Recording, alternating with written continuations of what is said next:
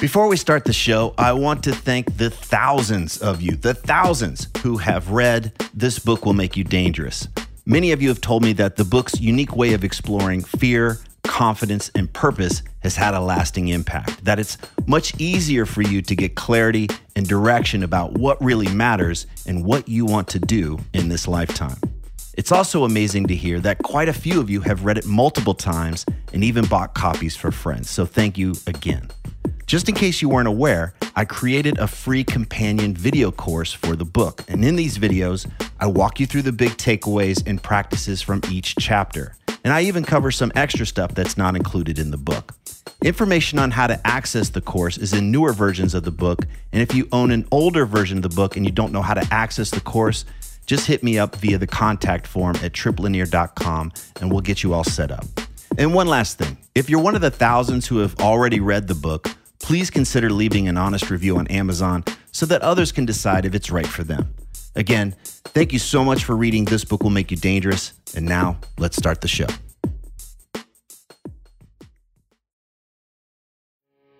You are listening to The New Man Beyond the Macho Jerk and the New Age Wimp. Your host is men's coach Tripp Lanier.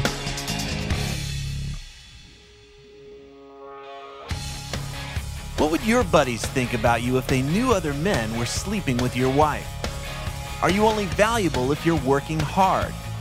And do you only do the things that you know you can do well? Aubrey Marcus has had business success while also being outspoken in areas that challenge the ways that most people think. Today, we're going to talk about lessons he's learned from open relationships, rituals with plant medicines, and how we can find true strength when we stop defending our egos. Welcome to the new man. Today we're talking with Aubrey Marcus. He's the founder and CEO of Onnit. He's also the host of the Aubrey Marcus podcast. He's got a new book called Own the Day, Own Your Life. Uh, and you can learn more about that at ownthedaybook.com. Thanks so much for talking today. Absolutely, man. My pleasure. Um, this book, I, I want to dive into that at a, at a later point. But first off, I've got this question What is total human optimization? I've been in this game for a long time, and, and, this sounds bold. So, what is total human optimization? It's really the idea that you can't just focus on one thing and live an optimized life. Like, you can't just take supplements. You can't just focus on one aspect of your diet. You can't just train in the gym. You can't, you know, just focus on meditation. You got to really, to live a fully, completely, fully expressed life, you got to focus on all of the elements and bring all of the elements up with you and that's the idea of total human optimization is to have a more well-rounded holistic approach uh, to personal growth. So that makes me curious at what point in your life did you have this thing like oh yeah it can't just be about this one part or like can you walk us through your personal story? How did you arrive at total human optimization? Uh, through a lot of failure and, and screwing up and and suffering in certain ways. You know, I mean, um, I could be killing it in the gym and just at the peak of my physical performance, but then not paying attention to my rest, and then I'd get sick, and then I'd drop my physical performance. You know, you just lose. You get these countless lessons, or I could. Um, everything else could be going good, but I haven't been focusing on my mindfulness and meditation and other you know avenues that I use to get in touch with my spiritual self, and everything starts to, you know, all these foundations that I've built physically start to collapse through my own emotional upheavals and issues, and, and just realizing that I have to work in balance for me because I I will I will get you know really in a rough patch if if I don't. And I think a lot of people are the same way. You know, we need to support all the different systems that we have in order to to really feel balanced and feel stable. I, I think it's also this kind of photoshopped life. This this things are so out of balance in terms of how we're perceiving others. We see somebody on a pedestal; they've got a, a medal around their neck or a trophy in their hand or the nice car, and we assume that somehow that that success means they've got all the rest of their shit in their life that's that's worked out and on par. And usually, it's at least with a lot of the people that I've worked with, there's there's a shit show underneath that one. they've they've been able to do that one thing really well, and then yeah. they they really haven't been able to handle whether it's being a family person or having relationships, period, or whatever, they're really out of balance in that way. I you surround yourself with high performers and that kind of thing. Is is that common in in some of the people that you that you've seen? I mean, some of the the greatest performers are are really driven by you know some demons some things that they're trying to prove to themselves some things they're maybe trying to prove to their parents some things they're they feel inadequate about and then they really hyper focus like you said on one aspect. Maybe it's wealth maybe it's success maybe it's you know physical dominance. Um, and you see that quite commonly. And then you also see the the champions that are more well rounded that have taken this other path to leveling everything up and you know those individuals people like Bode Miller who I talk about all the time like those people are are the ones that are truly the, the most inspiring to me not the people who can just fold everything. Like you know when you're playing monopoly and you got all those properties and you get one monopoly and you fold everything and and you you mortgage it all and you build the hotels like a lot of people are good at that just building hotels on one property of of what their accomplishments are. But not a lot of people can elevate the entire game board and own the game and uh, you know really that's what i'm trying to help people get to in the book is not just having one monopoly but owning the game I think there's also an evolution to the game, which is once we get into our 30s and 40s, we're no longer playing the game of the guy in, in his 20s. It's not enough to just keep building more and more and more of this one particular silo in our life. That uh, a lot of guys that if if I'm talking to them, I, I ran into this too. It's like now what? I, I know how to Right. do this one thing. So now what the hell am I doing now? I can't. I don't want to keep doing this thing for the next 20 years. You know why am i doing it Yeah, there's a terrifying moment though. Like, well, who am I if I'm not doing this? Will I Mhm. will I ever be enough if I if I were to change lanes and go into a different route? So I, I love that you're advocating this this system of like, hey, look, there's more to life. There's an integrated or an integral or holistic way to look at our lives instead of just this one thing defines me and whether I'm lovable or enough. Yeah, anything that you use externally to validate who you are is inherently a very risky, risky place to put your validation. It's you know, the only safe place to put it is internally, Yeah. and because you know, fortune has her way of challenging all of these external points of validation and taking them away from you at least temporarily and challenging them, and, and you'll always be afraid. So, you know, really understanding who you are on a deep internal level and knowing that that's enough. You know, that's the that's a foundation to build from. I I see this evolution happening, um, and it's one of the things I wanted to talk to you about because 15 plus years ago, if I when I told somebody I was going on a meditation retreat, they looked at me like I had a dick growing out of my ear. So it was there was this.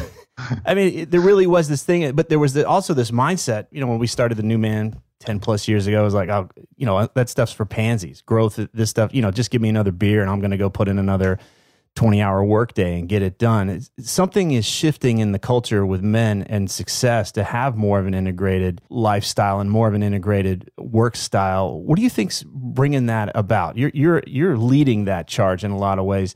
What do you think is is is making it safer for guys to say, you know what, I don't have to do it like those quote tough guys did in the 70s and 80s. Well, I think because those tough guys are tortured, you know, They're dead. And- They're and killing like- themselves. it, they're tortured, and and I think we've all just kind of sucked up the torture and just been like, well, if everybody around me is tortured, then I guess torture is just life. You know, life is suffering. You know, to a certain degree. At least I'm doing this. At least I'm protect. You know, providing for my family. And I think there was this kind of real Spartan ethos, this kind of uh, austerity of, well, it doesn't matter what happens to me, it doesn't matter how much pain I endure, as long as I'm providing for my family, I'm doing my job as a man. And I think now we're realizing, like, okay, well, can I provide for my family? Can I push my work out into the world? But can I enjoy myself? Can life be pleasurable? Can this be heaven and not hell? And can I accomplish that? And I think that's the realization that people are seeing. And as more people are able to do it, where they're having these balanced lives, where they're crushing it in their profession, they're crushing it in their personal life, and they're really enjoying themselves, and that's possible, then people are like, oh shit, I want that too. And they're not antagonistic. You don't have to sacrifice one for the other. You can do all of it at the same time. And I, and I really think that's our birthright. And I think that's what people are figuring out. I think I, I think you're right on, and I it's such an old scripted way of doing things, and it, it is leading to destruction of men. It's leading them to alcoholism. It's leading them into all kinds of things where they Yep. miss out on being with their kids if they go. You know, there's a there's an identity of I have to be a certain way. I, I have to suffer in order for Yeah. it's it, there somehow suffering is this trophy for them. It's this thing they hold up and say, uh, you know, if I had joy in it, I must have been doing it wrong. Um, in a way, it's a, it's a noble virtue. In some ways, it's it's there. It's a man's gift to those he loves and himself, his ego. But you know, and, and I see the kind of nobility in the martyrdom of it. You know, I'll just work to death for those I love because I'm not expressing my love in any other way. Right. Like I think we have a fundamental desire to express love, and I think it's just gotten misguided where men haven't been able to actually open their hearts and actually show love. So they show love through their penance you know, and their sacrifice in their jobs and show love through providing. Um, and that is a form of love, but it's there's also other forms of love, which is just you know looking at the people you love with tears of joy in your eye and be like, God, I'm so lucky to be on this fucking planet with you. You know, I mean, that's another form too, it and is. that's a that's a beautiful form as well. So I think blending both is is you know what a what a full true man in in our age should uh, should aspire to be. I, am glad you brought it. Love gets this dirty word. It's, it becomes this dirty word. It's like, oh my god, I can't say that. And even with friends that I have, hey, I love you. And there's this thing like you can see them like kind of, oh, oh what do I do? and uh, even though I know the love is there, but there is this. Uh, what I'm getting from what you're saying is that if we have an inability to express love, then we find all these really, I'm going to use the word expensive, really expensive ways in terms of time and energy because uh, we still want to express it, but it's just it, we can't just sit down and be like, "I love you," and it would devastate me if you died, and I I really want yeah. you in my life, and that kind of thing. I don't have to go through all these hoops and cra- all this craziness to sure. to be able to express it. Sure. Okay. Yeah, I mean, I think it's it feels safer for a man to kill themselves in work and do that than actually have the vulnerability to express their love and may you know maybe not have that love return. I mean, I think that's part of the fear, right? I think we learn that as kids in this kind of conditional love paradigm of our world where you know kids full of love and at a certain point for whatever reason we do something wrong and our parents shut off that love and and and then we go oh my god you know i'm i'm only worthy of love in these certain circumstances. And so we build this fear response and we protect ourselves and that gets hardened and hardened and hardened over time. And with men you know it's so based on performance. You know i think nine out of ten men that I talk about, like their father loved them more when they played a good game or they did good in school, and and it's it maybe not at the final fundamental core of love, but in the in the way that love was expressed, you know, you're loved if you do well. So that teaches you, okay, I'm worthy of love when I kick ass, and when I'm not kicking ass, I'm not worthy of love, and I'm we nothing. internalize I'm nothing. Yeah, so we internalize that and if we don't feel we're worthy of love, we won't give it to ourselves, and then then we're in a whole heap of trouble. a big part of the thing that we struggle is who am I, or what will they think of me if I were to really own who I am? If I were to really say that I'm interested mm-hmm. in these types of things, you've been really outspoken about some of the things you've been into, whether it's been plant medicine, uh, open relationships. I, I, was surprised to even see nicotine mentioned in the book. Um, yep. So there's there's these pieces like I can't do that and be successful. I've got to fit in. I can't let my freak flag fly or else I'll be broke. I'll have to be sucking dicks at the bus station and earn a living or whatever. It's just like it's it gets just gets dark, right? If I were to really, if you were to really know me and you would really know what I was into, it would it would blow everything up. And you've built uh, from the outside, it looks like you built a, an amazing life and business and been able to have some values that are outside of the mainstream. They don't seem rebellious to me. It's not like fuck you and I'm going to do it my way and show you. It doesn't have that quality. It's like this is what I'm into. I'm, I'm I, I have these spiritual practices. I have these beliefs about relationships and and and these types of medicines and that kind of thing. What are you learning about? Did you have to overcome that? What will they think of me thing, or was that was that ever a, a, a, yeah, challenge I mean, for you? There's certainly when I first started talking about ayahuasca and plant medicines, you know, I would get you know five ten percent of the comments would be fucking druggy, you know, shut up, you hippie, you know, like just ignorant comments like that. And then, you know, as time has proven out and the scientific literature has proven out the benefit of these things, you get that less, you know. But now I talk about open relationship and people like, oh, you fucking cuck, you know, you like it when somebody fucks your girl, you pussy, blah, you know, like all of this. And you get that. And then, you know, fast forward five, ten years when open relationship is something that's more discussed and, you know, those things will die down. You just have to realize that whenever you're pushing something that's a little new or a little early, um, you're going to find some of that headwind and not not stress about it. I mean, that's part of it's part of leading and it's part of like leading with your truth. And, and I think one of the things that I've always fallen back on is I don't have an agenda. You know, like I talk about like open relationship is one of the hardest things you can do. It's one of the most brutal things. I've experienced more deep pain in that than I've probably anything in my life. I mean, I've had I've watched my father go insane. I've had uh, a cousin who was like a brother to me die in a car accident. I've had I've had bad things happen, but like this pain that you feel in an open relationship is on par with any pain that you'll feel in your life. Like, but also the joy and the bliss and the access to a true unpossessive love is also there. And I think same with plant medicine. It can be absolute hell 24 hours of feeling like you're going to vomit every second and rolling around facing your deepest fears of that you didn't even know existed and thinking you're going to die. And also the greatest bliss and communion with, you know, your highest intelligence, communion with what feels like a higher power or feels like an, a, an entity that's come to guide you in, in absolute ecstasy. So I think just opening up that this isn't I'm not an advocate for anything. This is what I've done. This is this is how hard it is. This is how good it is for me.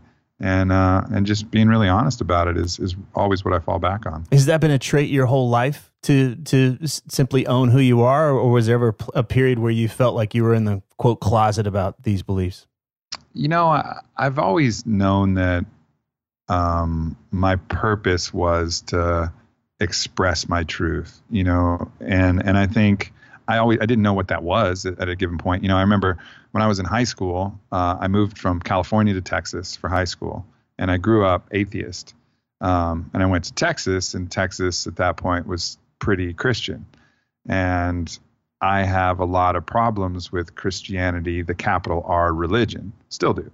Um, I have a lot of respect and admiration for Christ, the mystic and the teacher. But as far as the religiosity of it, I still have problems with it. But I had a lot of problems of it then because I didn't even have the other side. I had none of the spiritual backing and understanding at that point. Uh-huh. So all I had was the philosophical invective against, you know, what I saw was abuse of power, utilization of guilt and shame and fear, and I that I didn't believe in superstition that I didn't believe was true. So you know, I was willing at that point to be like a, a, Christopher Hitchens figure. That's what I thought I was going to be. I was like, you know, I got to come out and awaken people from, you know, these superstitions and myths that are keeping them locked in shame and fear and guilt unnecessarily. So I was willing to even at that point push against the norm and take a lot of criticism. So I guess that that spirit, that kind of, you know, poet's courage is something that I've always had. Um, and it's just you know shifted and extended. I'm not you know railing against the the Christianity anymore because look, I've I've seen how the deepest principles of that have coincided with my own experiential spirituality, and I've just chosen to focus on different battles um, rather than that. But but I guess you know to answer that question, it's always been there to a certain degree. Okay, yeah, I, I imagine it's something we can cultivate too. But I, I, it's it's interesting that you had a. It sounds like you chose that part of you. Like I'm not just I'm not just going to go with this, I, you know, and I'm also not going to be silent either if if this stuff is being imposed upon me. I'm not I'm going to speak up. You talked about some of the obviously the pain of that that can happen in open relationships the extreme physical discomfort and crazy shit that can happen when when you're on uh, certain medicines. Um, a lot of folks look at that and be like, "It's not worth it. I don't even want to try it." um, and I'm curious in your personality, what was the thing that says, "Yeah, but this there's another possibility on the other side. There's another. There's the, the good can outweigh the bad here." Tell me about that because you you didn't how you just described open relationships and doing plant medicine would have most people be like, fuck that. I'm never doing it. Good. So good. Good. That's probably probably a sane move. Um, you know, to me, always again, and it's part of this poet spirit. Like the the only enemy to me is to live in this dull gray monotony where I'm just living in the past, living in the future, not really feeling what I'm feeling. You know, and, and in life, you know, though that's those are the times where life isn't worth living for me. It's not when I'm in pain or it's not when I'm when I'm in love. It's when I'm neither. When I'm just kind of floating along and nothing seems to matter. Which is what most is, people want.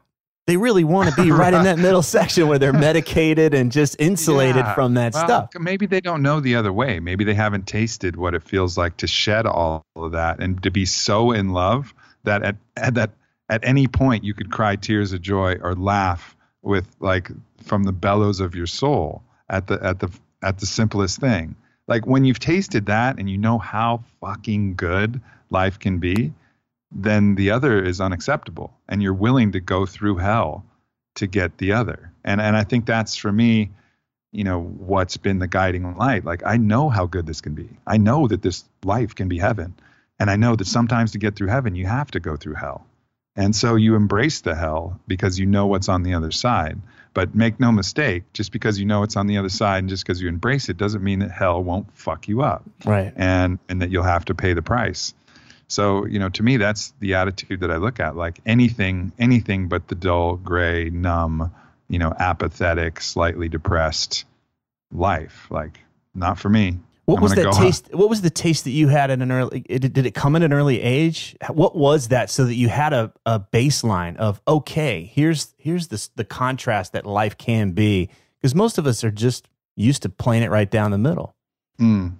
I think we all naturally get these tastes, you know, where we're just ecstatically laughing, just playing and and just, you know, falling in love with the with our first girl and those feelings. And the first time you get to have sex, the first time, you know, for me, you know, a naked girl in front of me and I could touch her. Oh my God.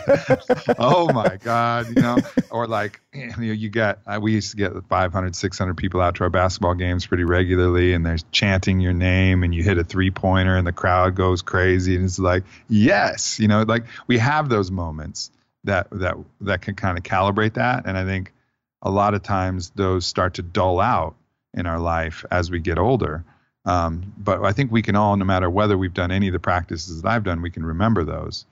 And then for me, the big watershed moment is I did a vision quest when I was 18, and it opened up that kind of spiritual bliss that I didn't know existed. So I've tasted it in the physical accomplishment, in the lust and love side of things, and I tasted it in the in the spiritual side of things, and it, it really gave me all of the different channels at which I could experience life at that volume and at that level of ecstasy. And um, from there, you know, I've I've never wanted to give that up, and I never will.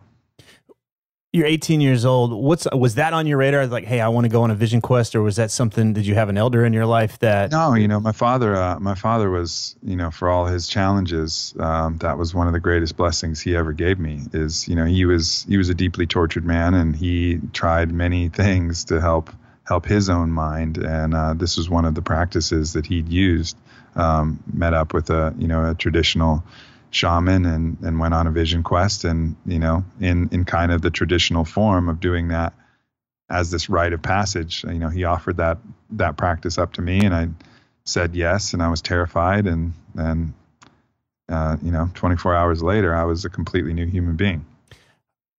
I'm a recovering spiritual and personal development jackass, which means that I've done. a- I was a, a bit of a state chaser, like going for these peak experiences and trying to find these wisdom, and, and it was more challenging to live the day to day life, um, and to come back and just be a husband, be a father, and and chop wood, carry water, kind of thing. Yeah. Um, do you see where does that play in that that part of us that's just like God, I can't stand being in the middle here. I've got to I've got to be going for the next hit of that that experience because I it's intolerable to actually be in the middle, like you said. Is is that does that become another addiction? I think it can. You know, I've seen that. I've seen people who are more comfortable in the uh, astral, you would call it, or in the medicine space than they are in their life, and that's a sheer sign of imbalance. You know, because the point of these ecstatic experiences is to raise the baseline and enjoyment of your life. Like otherwise, you're missing the point. It's not spiritual escapism. You know, like you can certainly do that.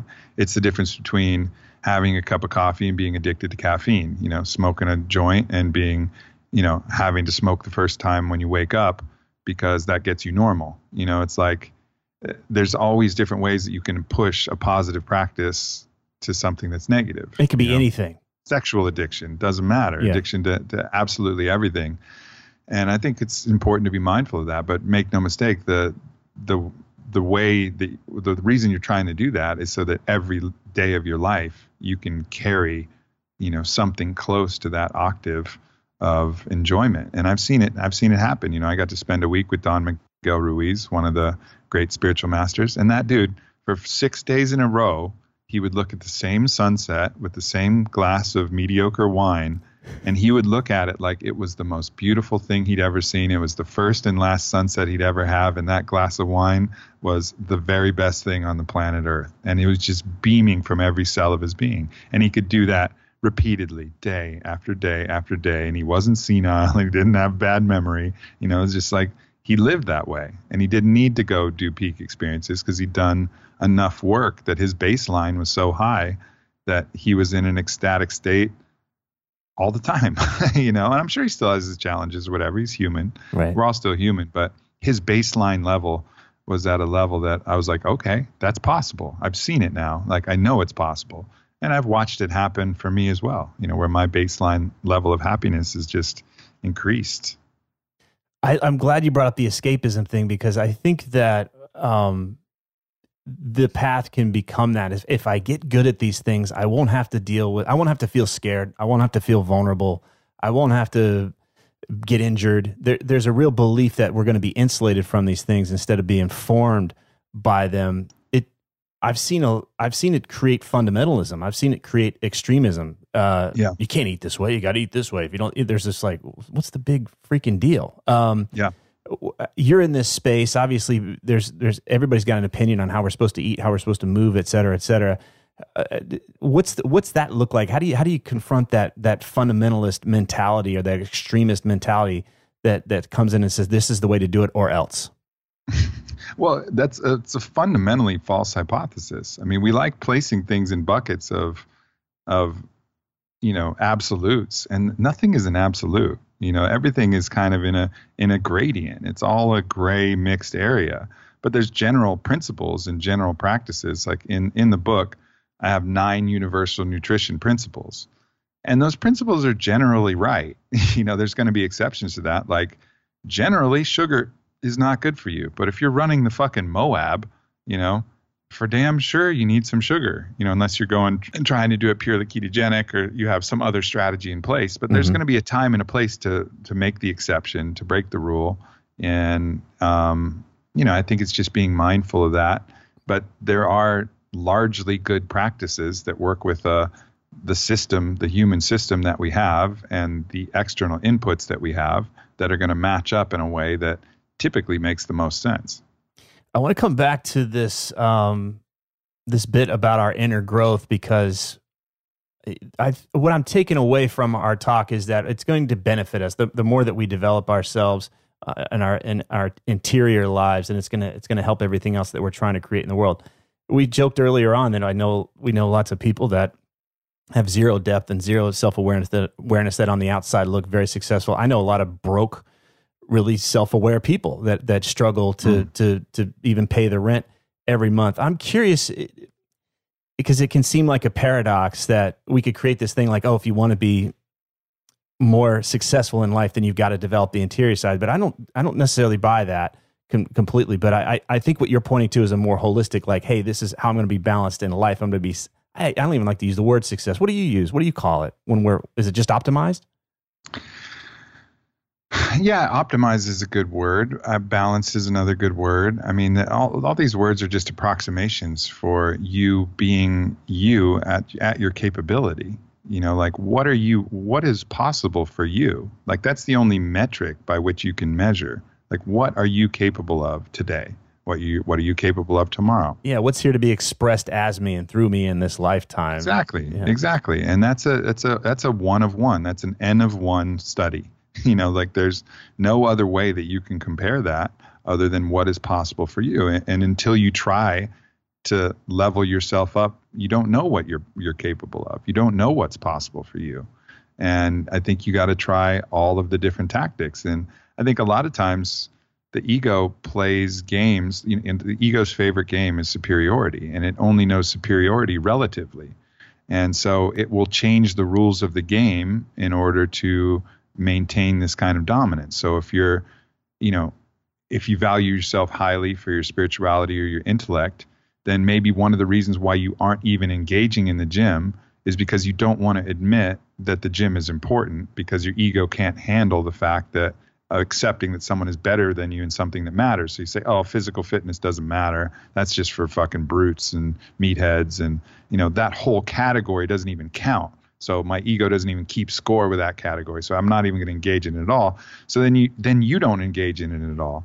Like we have to be willing to recognize that there's going to be people better than us at everything, but maybe not in, at anything, but not better than us at everything, not better than us at being us, and and not to try and keep score in these narrow ways. Like, and that's a that's a great thing that open relationship teaches you because, you know, certainly you'll you know if you're in the game long enough, your partner will find somebody who's better than you at pretty much everything. There'll be a wealthier guy, there'll be a guy that can kick your ass, there'll be a better lover, there'll be a you know there'll be a more better looking guy, there'll be like and then you have to deal with the fact that you know anything that you think is the most important thing that you have, somebody's going to be better than you at that, and that's okay. That doesn't make them better than you as a person. That doesn't make doesn't mean that your lover's going to leave you for them.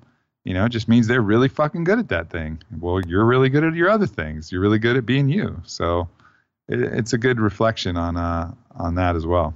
Uh, you know, what I'm taking away is that we can live our lives, create a game that only we can win, where we're dominant, where we're the big Yeah. guy. That's a pretty small game, though. If, if it's a tiny ass game. it's a tiny game. Yeah. And then there's then there's okay, but what do I actually want to experience in this lifetime? What okay, that means I'm going to go into places where if I'm playing this comparison thing, I'm going to be miserable. I'm just going to be miserable. I'm going to be constantly Yeah. reminded that I'm not the best and I'm not the greatest guy there. And so I've got this choice. I can confront that pain and have a greater life experience. I think we all get that. Like, yeah, I'll go. Like, I go to the gym and there's a bunch of middle aged moms that wipe the floor with my ass. Like, they just like they kick my ass, and I just got you know I get over it. But it's like I don't know if I want some other guy with a ten inch dick coming in and fucking my wife. So, like, And don't get in an open relationship. don't get an open relationship. Don't do it. Yeah. Don't do it. If you think that you, if you think that the dick size is the measure of your Right. manhood, you're gonna get fucked. Right. Because it's gonna be someone with a couple extra is. inches. Yeah, she is. Well, and in doing so, so are you. Yeah. I promise. Just emotionally, not physically. So it's it's finding those areas where we've got like there's a red line for us. Like okay, I'm willing to go into these areas, and th- but this area is off limits. And what I'm getting about where you're leaning into areas of your life are just finding those places where ah, I don't I don't want that limitation there. Is that is that fit? Is that is that the process that goes through your head? Yeah, anywhere where there's fear, you know, like anywhere where you have fear. And when I'm talking about fear, I'm talking about not self-preservation, you know, not like looking both ways Right. before you cross the street or, or like not holding a spider in your hands, you know, like I'm not talking about that. I'm talking about like fear and the fear that comes from the ego, fear of someone being better, fear or fear of not being good enough. Anywhere where those there's there's fear, I try to go head first into that area and clean it up because those things they just weigh on the soul, you know, and they just occupy brain space and occupy creativity and and keep you from living your most vibrant life. And so, you know, I go into those places and sometimes sometimes the universe forces me into those places, you know, and and what do you mean? How so? well, like open relationship is an example. You know, like um, there's situations that'll come up where I probably wouldn't intentionally, you know, go into the place where I have to confront my attachment to being the best lover, right? Like, like somehow in my life I've built a lot of identity around being a great lover. You know what I mean? And like thinking that I'm the best. And I think a lot of guys, a lot of guys have this. They And certainly don't want to be challenged. They certainly don't want to be challenged. And and and would I would I willingly let go of that attachment? You know, willingly let go of my desire to validate that fact with other women and validate that fact with my primary partner, with with my fiance. Well, probably not. But in a situation where she finds an amazing lover that's ostensibly better than me, then I have to confront that and go like, "Oh shit. Oh shit. Like I really think this is what makes me worthy of love. This thing makes me worthy of love and I've been afraid all my life that someone was going to be better at this thing than me and mm-hmm. then I mm-hmm. wouldn't be worthy of love. Like, would you do that on your own? I wouldn't have probably. You know, I would have just continued to hold my ego and say, no, no, I'm the best. I'm the best. Right. Until you have to actually confront the truth that maybe you aren't the best. And and that's sometimes but I've but I've opened up a system with this open relationship that will categorically challenge it. You know, so it's like I allowed the space for these challenges to occur, but even still, it's not like I went out and chose and chose to to have that experience of my ego getting crushed, realizing that you know I'm I'm not the best lover in the world. One of the things that I notice when I'm in meditation and my mind is wandering, it wanders to a place of defense. Mm-hmm it's defending anticipated threats or just whatever. And it's, it's fucking exhausting. Um, how much the mind, my mind is anticipating where I could be threatened or attacked or confronted or whatever. And so what I'm getting about how you're describing this process is if I quit defending stuff, there's peace. Oh, totally. If you quit defending stuff, you're no longer vulnerable. That's the crazy fucking thing. Like we think we need to defend to protect ourselves, but you surrender to protect yourselves because what you really are are invulnerable. Truly, at an absolute level. If we really understand that absolute level, I'm invulnerable. At the absolute, I mean, obviously, yes, your skin can get right. pierced, but again, we're not talking about self-preservation. So we're not talking about, yeah, if you're going into war, like put on the body armor, like I got it, like yep. your skin is sensitive, but we're not talking about the skin. We're talking about the spirit. We're talking about who you really are, like love manifested through a human being. You know, and there's a lot of ways you can say that love, God, truth, whatever, whatever, however, whatever your lexicon allows. Right. But that thing is not vulnerable. Like, and I think the more we try to defend it, the more we create the delusion that we are vulnerable. The more we armor up and try to compare ourselves and other people to say that we're worth this or that, that's what makes us actually vulnerable because then we have something to lose. But when we realize, like, no, what we really are at the very core is the only thing that really matters. And that thing can't be touched. It can't be touched by by anybody. Mm. and and then so surrendering all of the other positions of defense um, emotionally you know makes sense. Now does that again there's other areas. Like i use the i use the metaphor of the rose. You know like there's going to be people that you want to keep away from you and so you put up you'll have thorns. Like you'll have to have things to keep people from trampling you. You know you'll have to protect some of your material things and people will come. Like that's all fine. But i'm talking about like the deep emotional stuff like surrender all that shit and realize how powerful you truly are. Because only in surrender do you realize how powerful you truly are. Surrender usually gets associated with defeat it, it, at least in our language, those words are very closely related. And so when I've when I've asked clients like, "What does surrender mean to you?" and they're just like, "Oh, defeat. There's no way," and, and, and they get really strapped into this idea that there's something to defend, that there's something to lose, that there's a way that I would get hurt. The the language you're using is coming from experiences that you've had and from uh, philosophies you've in, taken in that have this another that have a view from a different altitude. Mm-hmm if a guy is listening to this right now and he's like, what the fuck? I want that. I want that mindset. I want to have an understanding from that place. Where does, is this where for you the plant medicines come in is to help you start to really ground yourself and take your seat in that place and do it on a regular basis? Not like, oh, I did that shit on spring break and when I, you know, I was in my 20s and now I'm here. I, I want to hear more about your practice, the things that help you consistently stay in that mindset because it's pretty easy to go yeah. have retreats and then be done.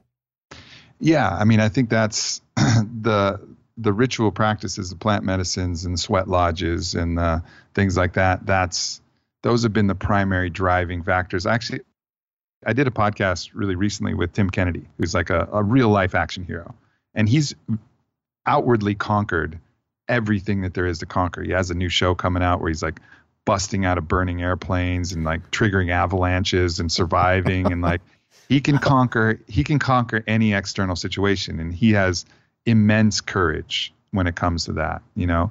But as far as the the spiritual courage of the other practices he just doesn't have experience in that. He doesn't have that surrender skill. He has the conquer skill.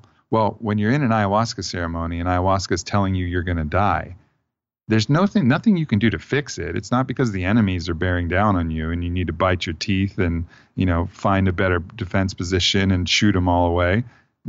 You have nothing to do. It's coming from within. So the only move in that is to surrender to your death, is to be okay with your death and see what's on the other side of it. You know, when you're in a in a sweat lodge and you know you're pushing the limits of the heat and the air and the the the prayers in another language and the songs. And you, you you know yeah you could run out of the sweat lodge or you could surrender to the fact that you're going to be okay and trust you know trust in the process. Like if you're in an open relationship and someone and your girl is you know i think you know the first lover that whitney had was a fighter. And my first instinct was to go and start training to be a be a better fighter. I was like, I'm a fucking idiot. You know, mm-hmm. like he's always this. Her new guy's always going to be a better fighter. Let me surrender my need to be better than him at everything. Let me just let that go mm-hmm. instead of fighting and striving and struggling to overcome it. So there's just two ways to do things, and both are important. You need the courage, that never back down, that dogged determination that I will overcome whatever comes ahead of me, that warrior ethos but you also need to translate that to the warrior ethos of surrender and like I will surrender to whatever comes at my spirit and attacks those things that I no longer need. Mm. You know, that that don't really define me. So it's just this kind of balance of both and you know each different idea is applicable for a different situation. Like if Tim Kennedy's in a burning F-16 jet, surrender is not the right idea. Kick out the goddamn window and get out of get there. Yeah. You know, if you're under enemy fire, surrender is the wrong idea. Fucking go, go to the go to your last breath with your shield or on it. Like fuck yeah. yeah. But if you're in an ayahuasca, you know, tombo, no, don't fight. The more yeah. you fight, the more hellish it's going to be. Let go, man. Right. Surrender to what is. Have that ultimate faith. So it's both sides, and it can be confusing for people who haven't experienced both sides of the spectrum especially if we're in that fragile place, if we really believe that we're fragile and we really believe that these types of things are going to kill us in a sense, you know, kill us on our identity level, whatever it may be. Um, yeah. It reminds me of one of my coaches. One of the things he said was, uh, "Only the dead survive." Phil Stutz, uh, who's been on the show a few times, and, and, and, the first time he said it, there was a, it washed over. I remember I, I was I teared up when I heard it because there's just a relief of I don't have to fight the shit that's going to kill me. I, you know, I dealt with my mother's death. I, I, I didn't deal with it. It finally got me like 13 years after the fact, and it was like I, the train can run me over. I was spent 13 years trying to outrun this fucking train, and it was such a relief to just have it run me over. And it's a beautiful quote, man. Only the dead survive. Only the dead survive, and it really is like when you frame it from that position. Where so many guys are playing this pissy little game of I got to look tough and I got to right, like it's I can't be weak yeah. at all costs uh, we don't have to look very far in our culture for that. Like it, it's just, oh, you want real strength? We don't have to look very far outside of our room. We just have to find a mirror to see that guy because right. we're all that fucking guy. Exactly. You know, like you know, don't, don't look externally for that motherfucker. It'll find. He'll stare right back at your exactly. Face. It'll find it too, right? It'll find yeah. it. Yeah. So I, I just love that. It, it and it takes a, a an, an ability to really understand or not understand, but just be willing to deal with paradox. Like to to hear something like only the dead survive and really have it land and like, oh yeah, it's there's going to be times where where you fight like hell, and there's going to be other times where you let where you let you let it wash over. Yep, hundred um, percent. Oh man, I've loved this conversation. Um, all right, let's get into the book a little bit. What what had you write this book? Why now? What it's it's an interesting take on it. Instead of a big ninety day or hundred day plan or something like that, it's it's just focused on one day. What's and, and to the outside, I can imagine that it's like one day. What's one day going to do for me? So why why would the one day? What had you write that? Because your whole life is one day, you know, and that's this kind of understanding that all too often we're projecting into the future, and I think all of these plans they the plans all contain a fallacy and a delusion that keeps us in a certain sense of suffering, which is I'm doing this 40 day plan, and at 40 days, I'm going to be this new thing, and that new thing is going to be happy. I'm going to be that skinny person, or that cleansed person, or that enlightened person at 40 days. And at that point, I'll be happy. And it's this delaying of the present for some future goal. I'll be lovable then. I'll be, it's a false hope too. It's all bullshit. Right. Every, the process is the only thing that we have.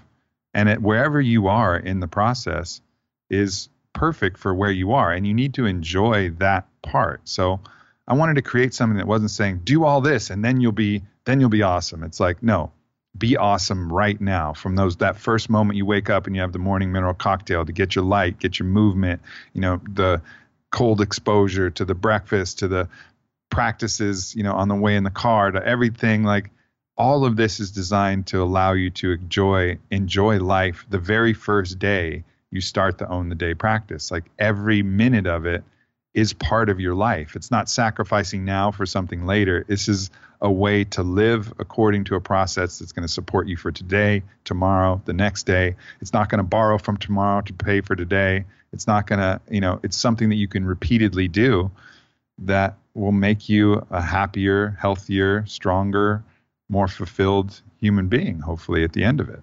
Right. I'm glad you mentioned that because there's so much of this stuff is like one day. All you got to do is buy into this program, and one day you're going to be there. This this false hope, but it, it really reinforces this thing of you're not there yet. It's kind of like the guys that's, yeah. that's dating the girl and is like he's always bitching about her that he's holding on to who who she could be if she lost a few pounds right. or she didn't bitch as much or whatever it might be. Yeah. And I ask him like, why are you with her? And he's like, it's we come down. It's like, oh, it's one day she could be this person. She's not there now. I don't really care about her now, but that's a shitty place yeah. to develop a relationship with. Just I don't really accept you now, but I see what you could be. But that's how we treat ourselves too. Is I don't totally. And guess what? As soon as you get to that other place, that's mythical place it's going to be another false summit and you're just going to do the same thing you're going to look ahead well now i need to do this and then you're going to focus ahead to the next thing and focus ahead to the next thing and all this and then eventually you're just going to die and have never been satisfied with where you are at any point in your entire fucking life good job yeah. like that's this idea that